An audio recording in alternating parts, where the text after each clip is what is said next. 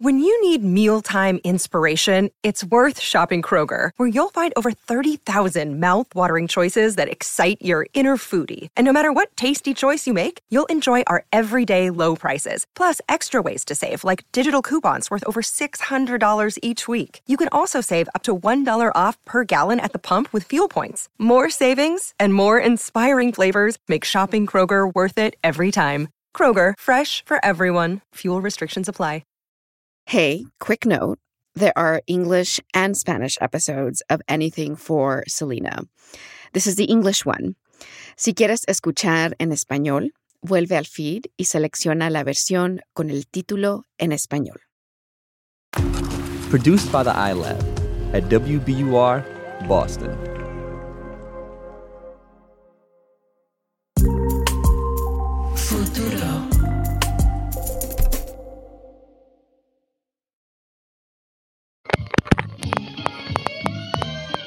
Hey, we're starting in Juarez again today. In another big New Year's Eve party in the 90s. I still have the camcorder video. My grandmother is there.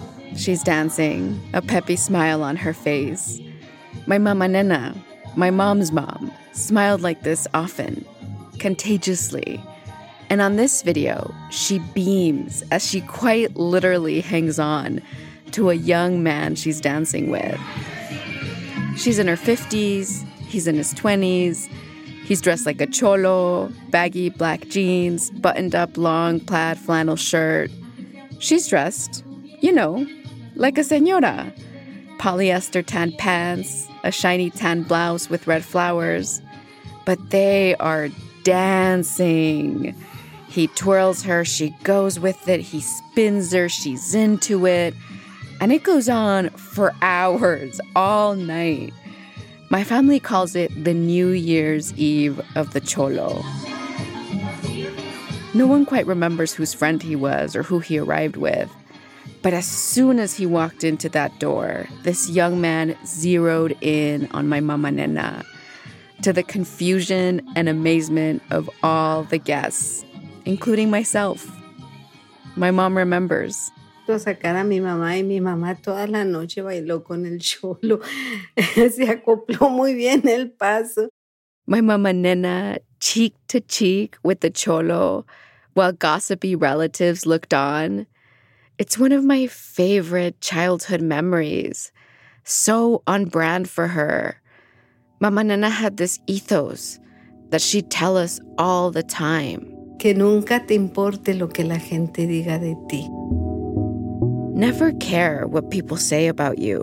Porque la, la gente siempre va a hablar, bien o mal. People are always going to talk. La gente nunca le vas a dar gusto.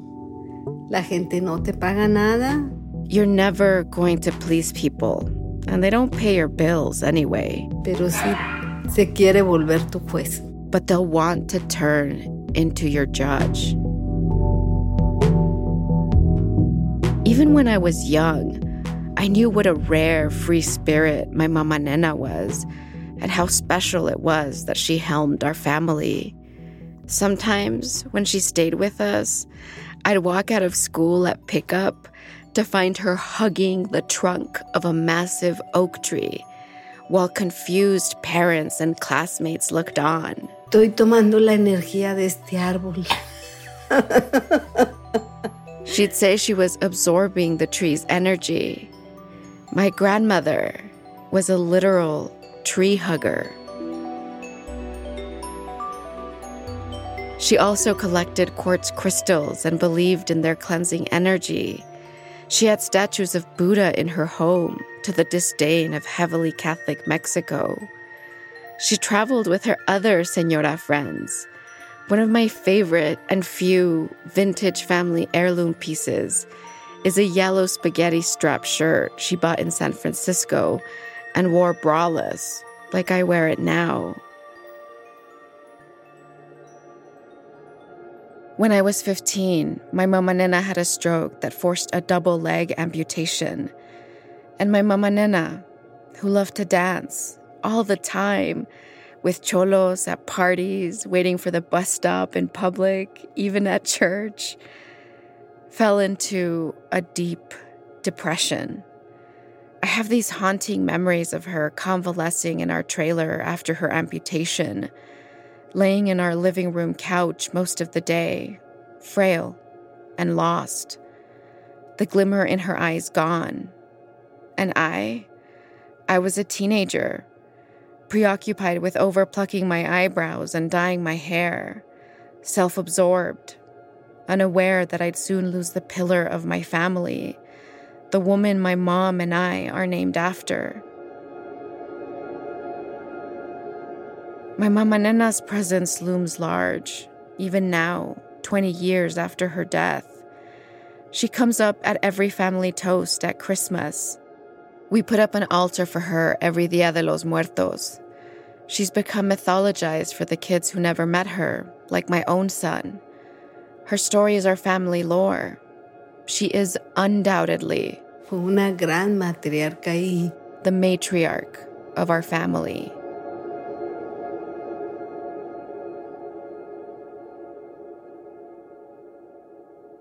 And lately, I've been thinking about my mama nena a lot in a way that has forced me to confront myself, to reevaluate my identity, how I identify.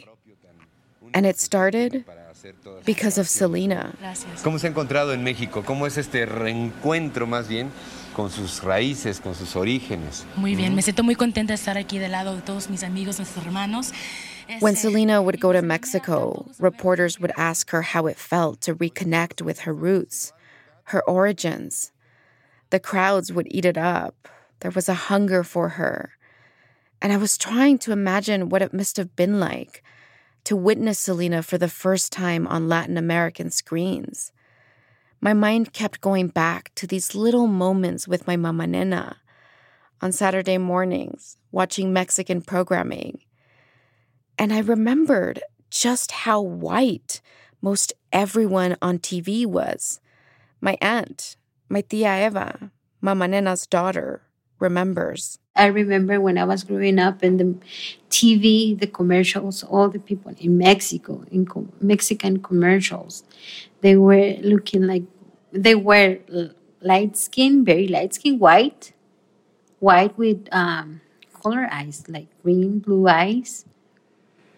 And uh, you didn't see any like brown people in the commercials. So there we'd be, Mama Nena and I, watching mostly white faces on TV for hours.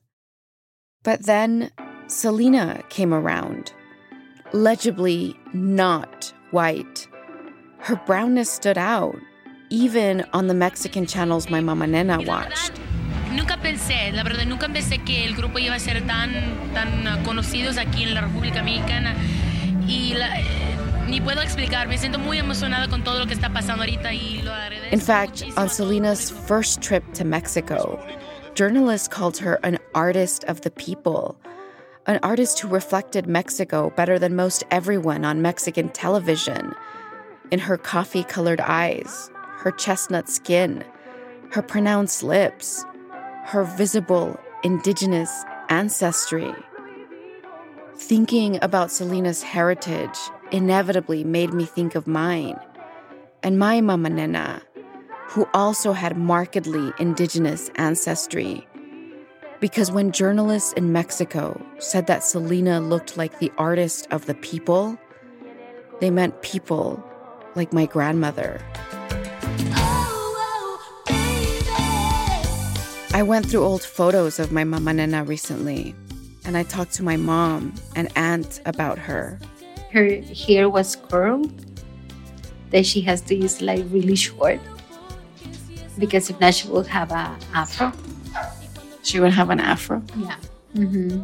I started thinking about those moments on the couch on Saturday mornings. How my mama Nena's short hair grew upwards, framing her face like a crown of tight, coily spirals. My aunt has thought about my mama Nena's hair too, and her skin, and features.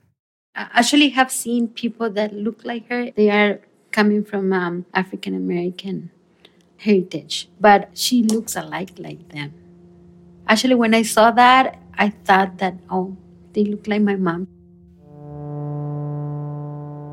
After my mama Nena died, the most common photo I saw displayed of her was one of her as a teenager that had been clearly shot and retouched at a studio. Her skin lightened to a soft peach. This was the photo of my mama Nena I've put up at every apartment I've ever lived in. This is how I've seen her the last 20 years of my life, edited to be a light skinned woman. But she was not that. My mama Nena was clearly an indigenous woman, perhaps with some African ancestry, as is common in some regions of Mexico. Her skin, a rich, beautiful mahogany, not a peachy pink. I don't have a long family history. Like many people from a colonized country, I can only go back a couple generations. And my family never seemed to talk about my mama Nena's heritage. We were like raised like that, the praising the white skin and denying the, the brown skin. This is my tia Eva again. We just wanted to talk about the beautiful, the white we didn't talk about what was uh, brown skin and the possibility of having that heritage. It's, it's, it's, it was something that we didn't honor or have uh, pride of. We were not um, raised like that. At least uh, that was the the way the things were at the time. When I started writing this podcast, I expected to get into Selena's physical being, her features, her phenotype, and why it mattered, and how our perception of her brownness has perhaps evolved over the years, just as Latino identity has evolved in the last quarter century since her death. But that exploration forced me to look within it forced me to confront race and colorism in my own family. The way my grandmother was treated for being a dark skinned woman, and the way I was treated for being a fair skinned girl. Yes, I remember that um, your mama Nena was so happy because you were so white. she was so happy, maybe because she, her, her um, skin tone was dark in comparison with yours, but um, she felt so happy to have a a white granddaughter. This is anything for Selena, a podcast about belonging.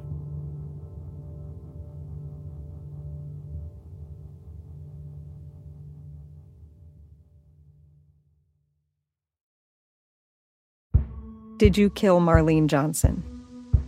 I think you're one of the first people to have actually asked. From WBUR and ZSP Media, this is Beyond All Repair, a new podcast about an unsolved murder that will leave you questioning everything. Somebody should be in jail for murdering my sister. A woman who's never been believed. As long as they think I have done this, then they're not looking for who actually did this. And that's what makes it a cold case. No, it's a botched case. And a search for the truth, once and for all. Wow, it just gets more interesting. Beyond all repair. Listen and follow wherever you get your podcasts. Be careful. You're digging in a place that's been very peaceful for a while. Do it anyway. Dig.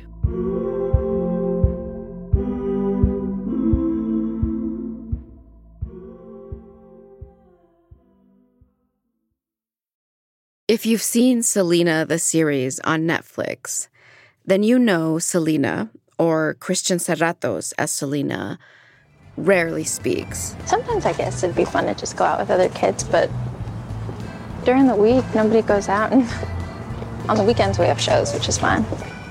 And when she does, she's a bit meek. not super involved in the artistry of her music, often concerned with things like glitter. Dad, mm, saying we're gonna continue to do this is one thing, but we need a new band now. Ooh, and new outfits. Mom, I can help design something really cute, huh? But let's stay away from splattering glitter all over my floor, okay? Oh my god, I vacuumed twice over. Still, the Netflix series reached number one in multiple countries, a market success. But it didn't quite land that way with TV critics and Selena fans. The reviews overall were far from glowing. People criticized a lot of the show's choices. There are so many. The one that sticks out the most, that is the most, in my opinion, unexcusable and unforgivable, is how little agency that Selena has in Selena the series. Podcaster Mala Munoz, who is half of the duo of Locatora Radio, went hard on socials criticizing the show. How little control, how little power, how little personality, how little space, how little screen time, how little dialogue. I mean, it's a, a very belittling to her, this show.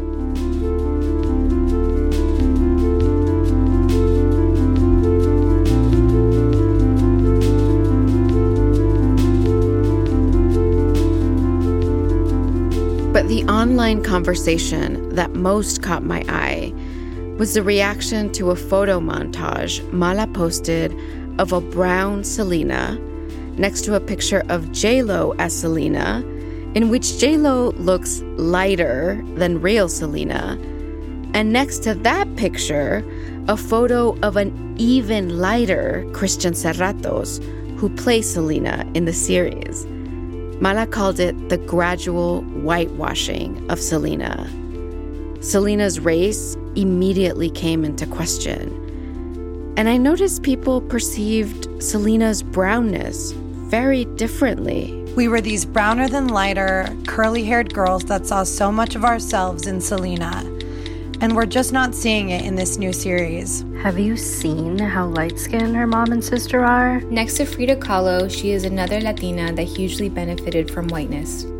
I don't think this comparison is fair, given that Frida's background was heavily European and Selena's was heavily indigenous. Selena had melanin, but let's not pretend she was ever Tonantzin. Tonantzin, by the way, is the indigenous deity that the Spanish recast as the Virgin Mary in Mexico. The comments to Mala's Twitter thread showed me just how much Selena's identity is up for dispute.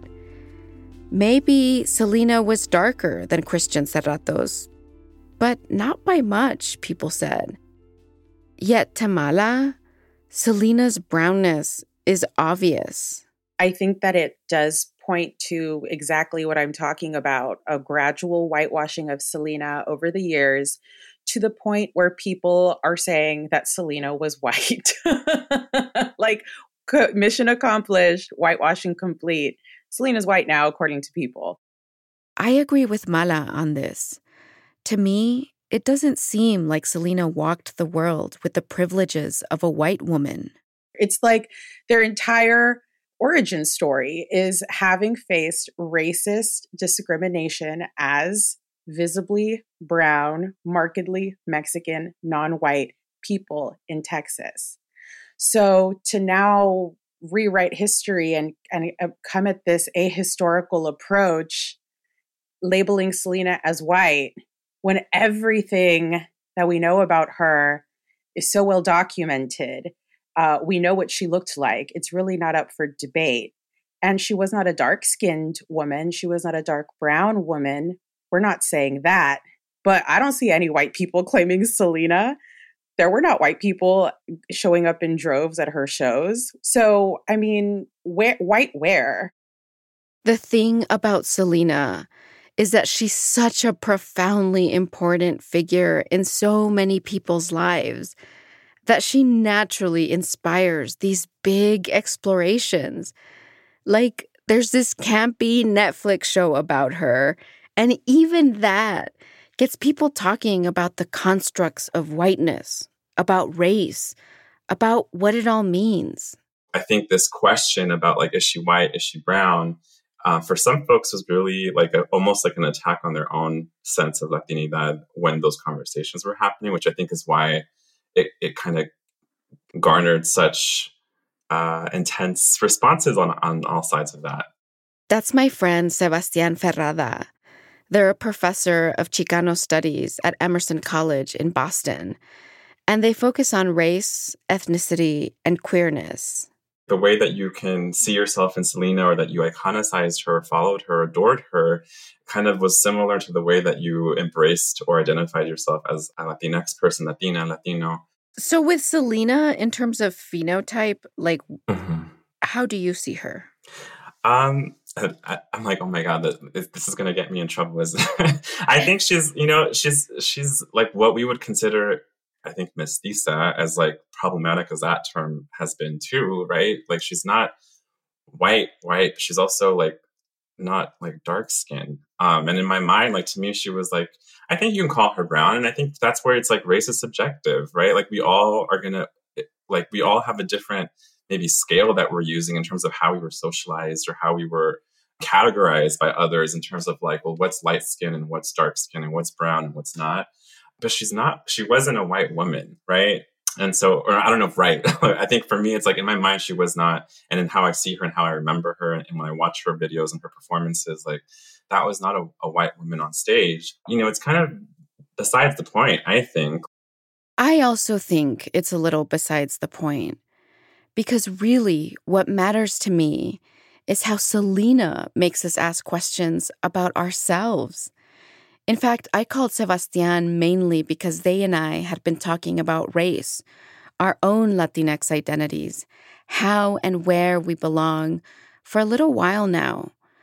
Sebastian identifies as a first generation Chicanx from Los Angeles. Seba's dad is Chilean, their mother is Mexican. Spanish was their first language. Part of the reason Seba and I connected in Boston was because we both work in pretty white institutions, and it felt refreshing to be around someone who got me. And Sebastian, whose skin is pretty light, had mentioned to me how last summer they stopped calling themselves a person of color, particularly after the protests for George Floyd. We were really, I think, forced to like look our, at ourselves in the mirror as like Latinx people, especially those of us like myself who are white Latinx people, right? And and really, you know, the fact that I can even say that without hesitating. Being forced to look inward, be forced to reflect on what it means and and and how important it is to kind of uh, grapple with whiteness within Latinx communities, because I think if we're not doing that, we're doing such a disservice and so much violence and harm to Black and Indigenous people of color who also identify as Latinx. Growing up, I always felt different than my white friends. Or maybe I was made to feel different. Either way, I never thought of myself as a white girl. I had thick, black, curly hair, full lips, a stout, curvy body. I felt Mexican, and in my world, in Texas, on the border, Mexican, especially working class Mexican like me, was oppositional to white, completely oppositional. I mean, I knew that I had light skin, but I thought I was relatively light skinned compared to my brown mother and my brown brother. That I was not white, white, but a Mexican who tanned less. Yet this project has forced me to look even deeper within and to my life. And I kept thinking about something Sebastian told me. How has me being white also granted me so much access and privilege throughout my life in the terms of education and employment and opportunity? Because to, to not acknowledge that or to not recognize that is, I think, extremely anti Black. And I kept going back to my mama nena, to the story of how she reacted the day I was born, how much she praised my white skin. I've heard the story all of my life. and she was so proud to everybody that um, she saw at that time. She she told them that um, she had a beautiful granddaughter. I asked my mom if she thinks my mama Nena would have reacted the same way had I been born brown. She says yes. ¿Tú crees que si yo hubiera nacido morenita, hubiera, hubiera hecho el mismo, tuviera la misma reacción? Claro que sí, claro que sí, sí la hubiera tenido, porque Jesús no nació, tu hermano no nació blanco y aún sin embargo también se sentía bien contenta. Because my mama Nena was just as thrilled when my brother, who is brown, was born. Except the story of his birth isn't the stuff of family lore. It's not the kind of story that gets retold over and over. No one talks about how my mama Nena showed him off at the hospital, marveling at his skin tone. And my own mama Nena, her sister and brother were white with hazel eyes. And I heard stories about their physical appearance all the time. Mi tía Eva, que era una mujer muy blanca. But yet, People never talked about my mama Nena's features with the admiration that people talked about her siblings' features. This is what it looks like colorism in our families, in us. Mexican history lionizes the mixing of European and indigenous ancestry. But in actuality, indigeneity is linked to lower social status something to be minimized, brushed aside, celebrated in theory and folklore, but not in real life. And blackness has been historically erased. It wasn't until 1992 that Mexico acknowledged African ancestry as a third part of the country's heritage despite the fact that the Spanish brought hundreds of thousands of enslaved black people to Mexico in the 15 and 1600s, and that another tens of thousands of enslaved black people in the US crossed the border to freedom in Mexico in the 1800s. By this time, Mexico had won its independence from Spain and refused to sign a treaty with the US that would return enslaved people who made it through the so called Southern Underground Railroad. Most black people in Mexico were welcomed and absorbed into indigenous communities, in some cases, inextricably entwining the two heritages. Despite this history, it wasn't until last year, in 2020, that Mexico finally, officially recognized Black Mexicans in the census. This erasure isn't just a national issue or a cultural issue, it's an issue in our families. For example, it was only this year when I interviewed my aunt for this podcast that I learned of my tío Lito my Mama Nena's uncle, who from all accounts was black. And I started thinking about other family stories, like the story of one of my uncles, born the darkest of Mama Nena's children, who Mama Nena's mom mistreated, supposedly because he was named after his womanizing father. My mom still gets emotional when she talks about it. Era una manera de, re de recordarle todo lo que él le había hecho a mi mamá. But I've wondered if my uncle was treated that way because of the color of his skin. I asked my aunt about it. But do you think it was, could it have also been that because of his darker skin? I think definitely it contributed to it. Because actually she she called him called him names like negro when she was upset at him. So it was some something that added up. And this, this is what violent, internalized racism looks like in our families, in us. I read recently that your maternal grandmother is the key. The key to understanding the trauma and resilience that has been passed down to you through your DNA. Because when our mothers were in our grandmother's womb, the egg that would make us had already formed in the fetus's body.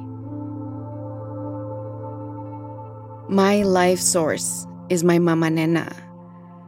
What does it mean that I come from a woman whose indigeneity and black ancestry were never recognized, never explored? A woman who praised my skin tone but grew up in a world that denied hers. For me, it means that my family's history is still tethered to the colonizer's caste system, to a civilization that afforded rights and privileges based on the color of people's skin and their features.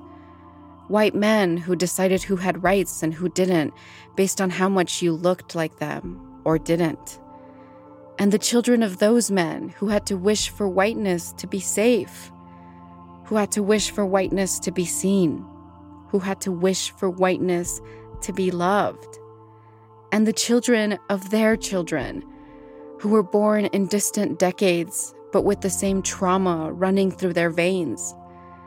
Because we all carry our histories inside of us, whether we confront it or not.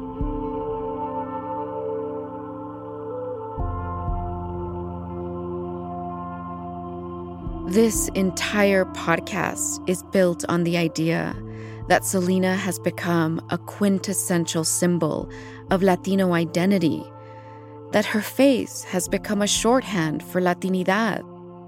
And we have to face that there's been a conversation happening around Latinidad and race that's intensified over the last few years.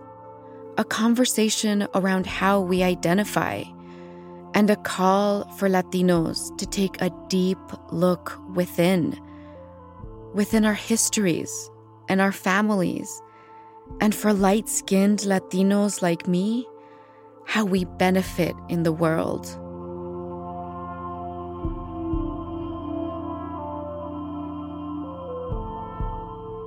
Look, I know race is a human construct, a made up idea but it's a construct with real, tangible impact.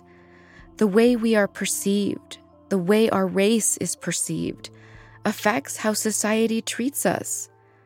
That we know. Now, who is legible as white and who isn't? There's clearly a lot of people still working through this. At least it seems that way every time I scroll through TikTok look up this article. To be a lesser white was to be an immigrant from another country and to not have fit in with the American idea of what it is to be white. There were some Polish people that were lesser white, Irish people that were lesser white, Italians that were lesser white. Nowadays, Latinos, a lot of them, are lesser white. You're a step under white people, but a step above actual people of color. This is why oftentimes when people ask me what I am because I look racially ambiguous, you'll never catch me saying I'm white because that would be completely disingenuous. This type of gatekeeping really serves no useful purpose and it does more harm than good. It really needs to stop.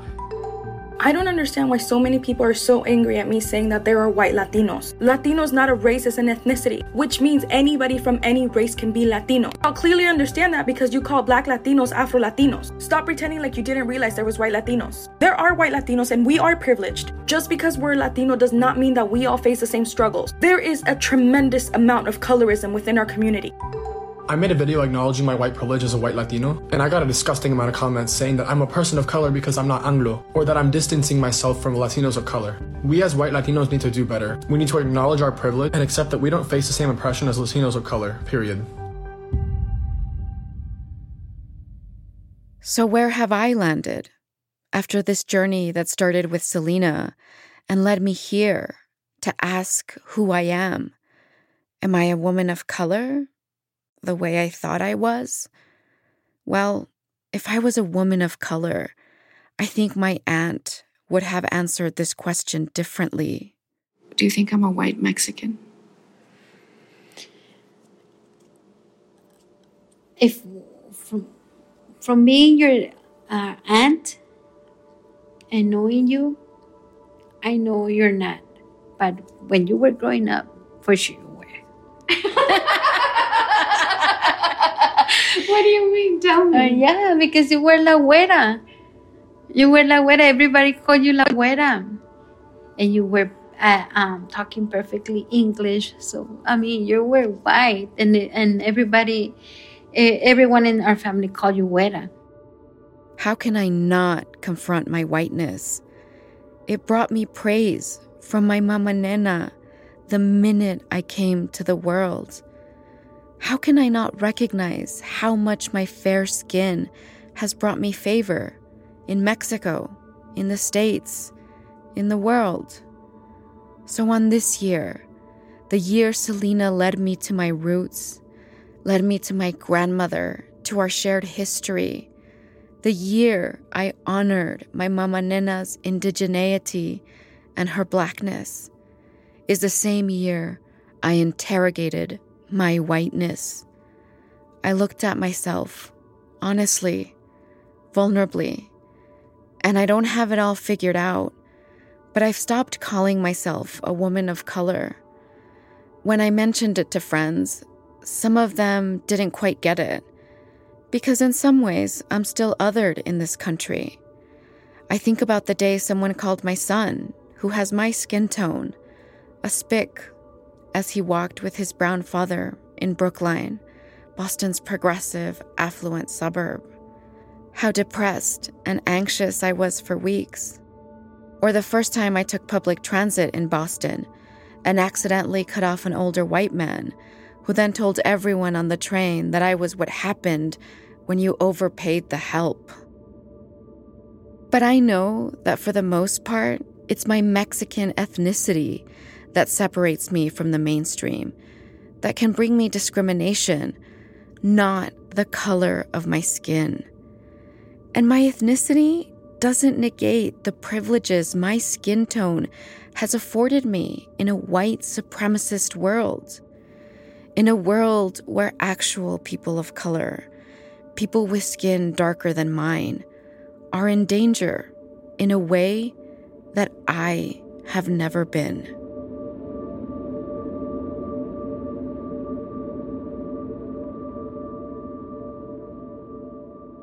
Selena's father, Abraham, told me that when Selena was born, the first thing he thought was una bebé morenita, a brown baby.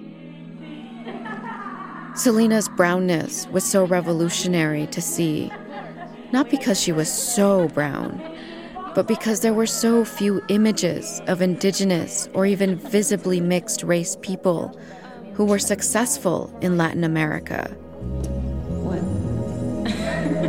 Is that dark enough? Still, today, there are almost no indigenous people on TV in Mexico, in a country that supposedly lionizes its indigenous history, a place that before colonization was a center of the indigenous world. That's why when Yalitza Aparicio from the film Roma, a Mixtec woman, appeared on the cover of Vogue, it was such a huge deal. She was the first.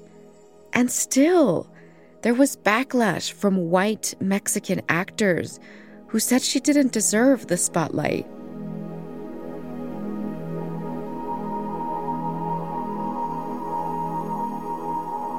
I think of Selena's amber radiance, how witnessing that resplendence felt rare because hundreds of years after European colonizers brought the concept of white superiority with them, it's still in the air. But what if we decolonize how we think of Selena? What if we celebrate her beauty, her essence, her impact?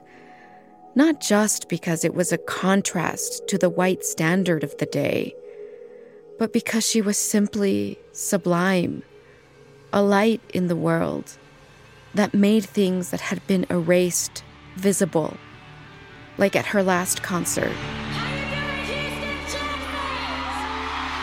The way she came out in that plum jumpsuit and solidified herself as an American diva by singing a slew of disco classics, a genre that was born in black queer scenes. And I keep thinking about Disco Medley because of something scholar Deborah Paredez pointed out to me. You know, the fact that she's doing disco or the fact that she's borrowing dance moves from Janet or sort of informed by Janet Jackson, the fact that she's, you know, has a, a black, you know, backup singer, all of these things together made visible not just the influence that African American ha- uh, and Afro diasporic sounds have had within Tejano music or or in, within American popular music, obviously, as well. But it also showed a kind of proclamation of that. Like, not just, yes, it's been here, it didn't just make visible what was sort of there already, but it also kind of proclaimed it. Like, yeah, that's right. This is part of our repertoire. You know, we, we embrace this as well in as much as we embrace the ranchera and, you know, the folk, you know, the sort of sounds of the conjunto, you know, with the accordion. All of those became things that were affirmed.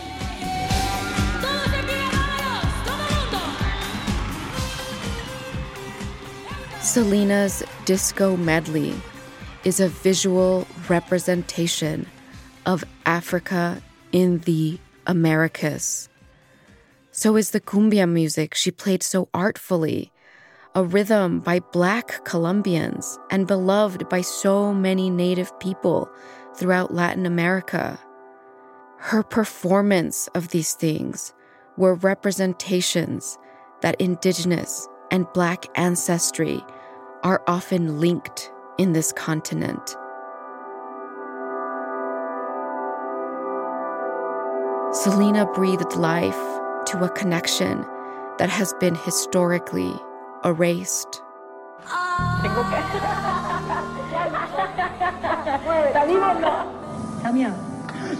This year, my family welcomed three new babies. My tia Eva, who you heard from, had twins, two beautiful boys, Mexican like her and black like her husband William.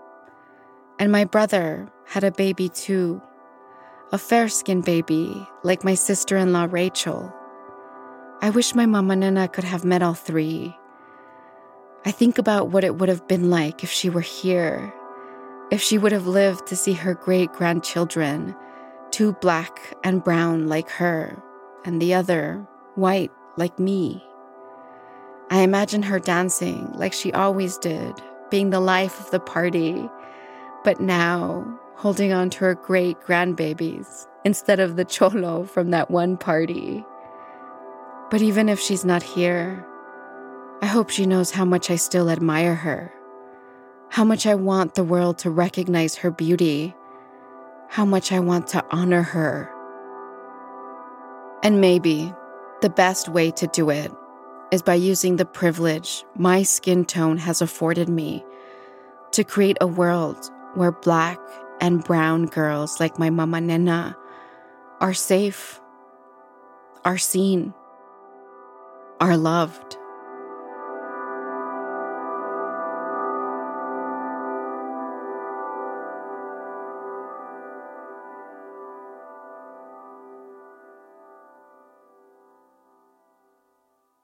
This episode is dedicated to the women who came from my mama nena. My mom, my tia, my primas. Thank you for always loving me with such an open heart. Las quiero hasta el infinito.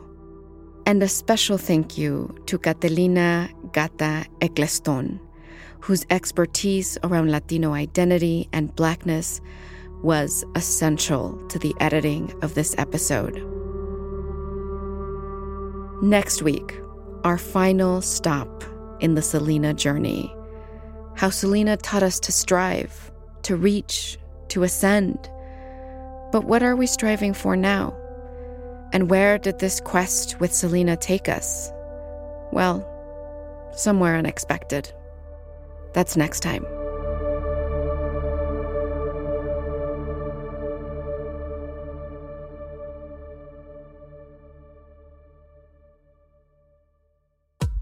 If you like this episode, join us for an after party on Instagram Live where we'll tell you about the making of the episode, chat with special guests, and have a little drink together. Start your weekend with us every Friday at 8 p.m. Eastern, 5 p.m. Pacific on Instagram. Find us at Selena underscore podcast. Anything for Selena is a co production of the iLab at WBUR, Boston's NPR news station, and Futuro Studios. I'm your host, Maria Garcia. Our producers are Kristen Torres, Antonia Cereijido, and Juan Diego Ramirez, with additional production assistance from Frank Hernandez, Sandra Riaño, and Maria Alexa Kavanaugh. Mixing and sound design by Paul Vaitkis. Our editor is Marlon Bishop. Ben Brock Johnson is the executive producer of the iLab and contributed production management and editing. Additional editing by Sofia Balitza Carr. Iliana Galvez created the artwork for this series. Original music for this episode was composed by Paul Vaitkis. Find out more about anything for Selena on Twitter and Instagram at Selena underscore podcast and at wbur.org slash anything for Selena.